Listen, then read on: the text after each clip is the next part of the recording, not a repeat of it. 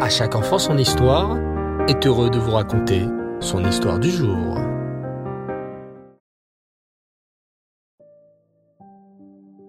Bonsoir les enfants et vous allez bien? Vous avez passé une belle journée? Baou Hachem. Alors, comme tous les mercredis soirs, place à la rubrique sur les histoires merveilleuses du Rabbi de Lubavitch. Ce tzaddik qui a fait tant de bien à des millions de juifs à travers le monde. Écoutez plutôt cette histoire incroyable sur le Rabbi de Lubavitch. Depuis tout petit, Menachem Mendel, qui deviendra plus tard le Rabbi de Lubavitch, était un garçon très spécial et très avancé pour son âge. Vous vous souvenez qu'à l'âge de deux ans, le petit Mendele savait réciter le Manishtana entièrement et par cœur. Une autre fois, la maman du petit Mendele remarqua quelque chose de très étrange. C'était le soir.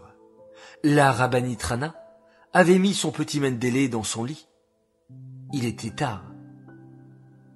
En ce moment même, dans le salon de la Rabbanitrana, on entendait les voix de la Tfila.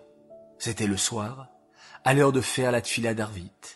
Et tous les juifs qui voulaient faire Arvit venaient dans la maison de Reb Levik et Rabbanit Rana, les parents du rabbi.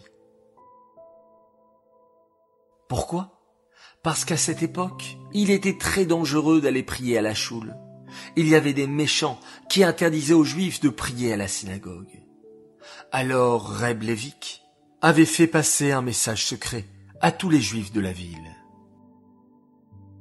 Tous ceux qui veulent faire la tfila, venez dans ma maison en cachette.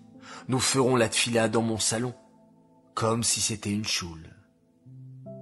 Et c'est ainsi que chaque soir, les juifs qui souhaitaient prier venaient toquer discrètement à la porte de Reb Levik.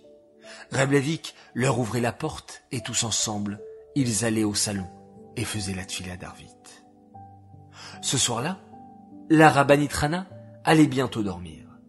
Elle était tranquille, entendant la douce voix de son mari, accompagnée de ses amis, en train de faire la tfila depuis le salon. Mais avant de dormir, la Rabbanitrana voulait aller voir comment allait son petit garçon. Il n'avait que deux ans et demi à l'époque. La Rabbanitrana voulait vérifier si son petit Mendele était bien couvert, si sa couverture n'était pas tombée, s'il n'avait pas besoin d'un dernier petit câlin. La Rabbanitrana ouvrit tout doucement la porte de la chambre de son petit garçon. Et là, stupeur, le lit était vide. Le petit Mendele avait disparu. Très inquiète, la Rabbanitrana se mit à le chercher dans toute la maison. La maison n'était pas très grande, et elle en fit vite le tour. Le petit Mendele n'était pas dans sa chambre, ni dans la cuisine, ni dans la chambre de ses parents. Il ne restait qu'un seul endroit. Le salon.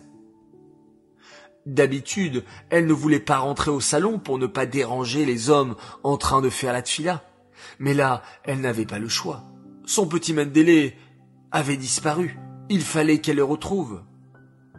Elle ouvrit alors doucement la porte du salon.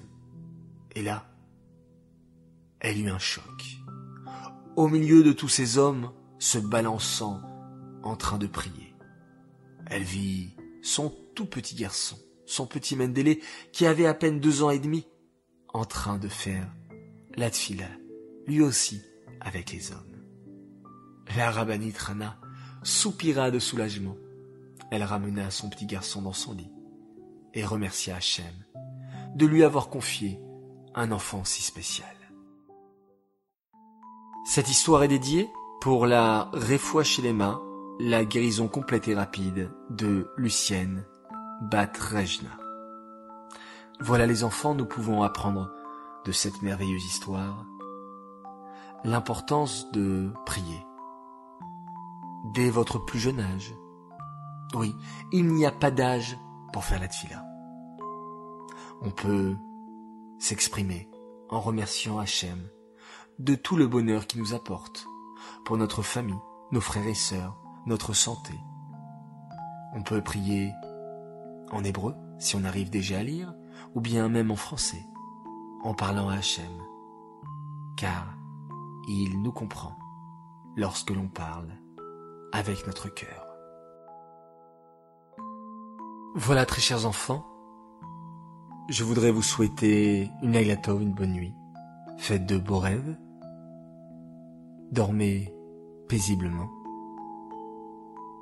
On se retrouve demain, Bezrat Hachem, et on se quitte en faisant un merveilleux schéma Israël.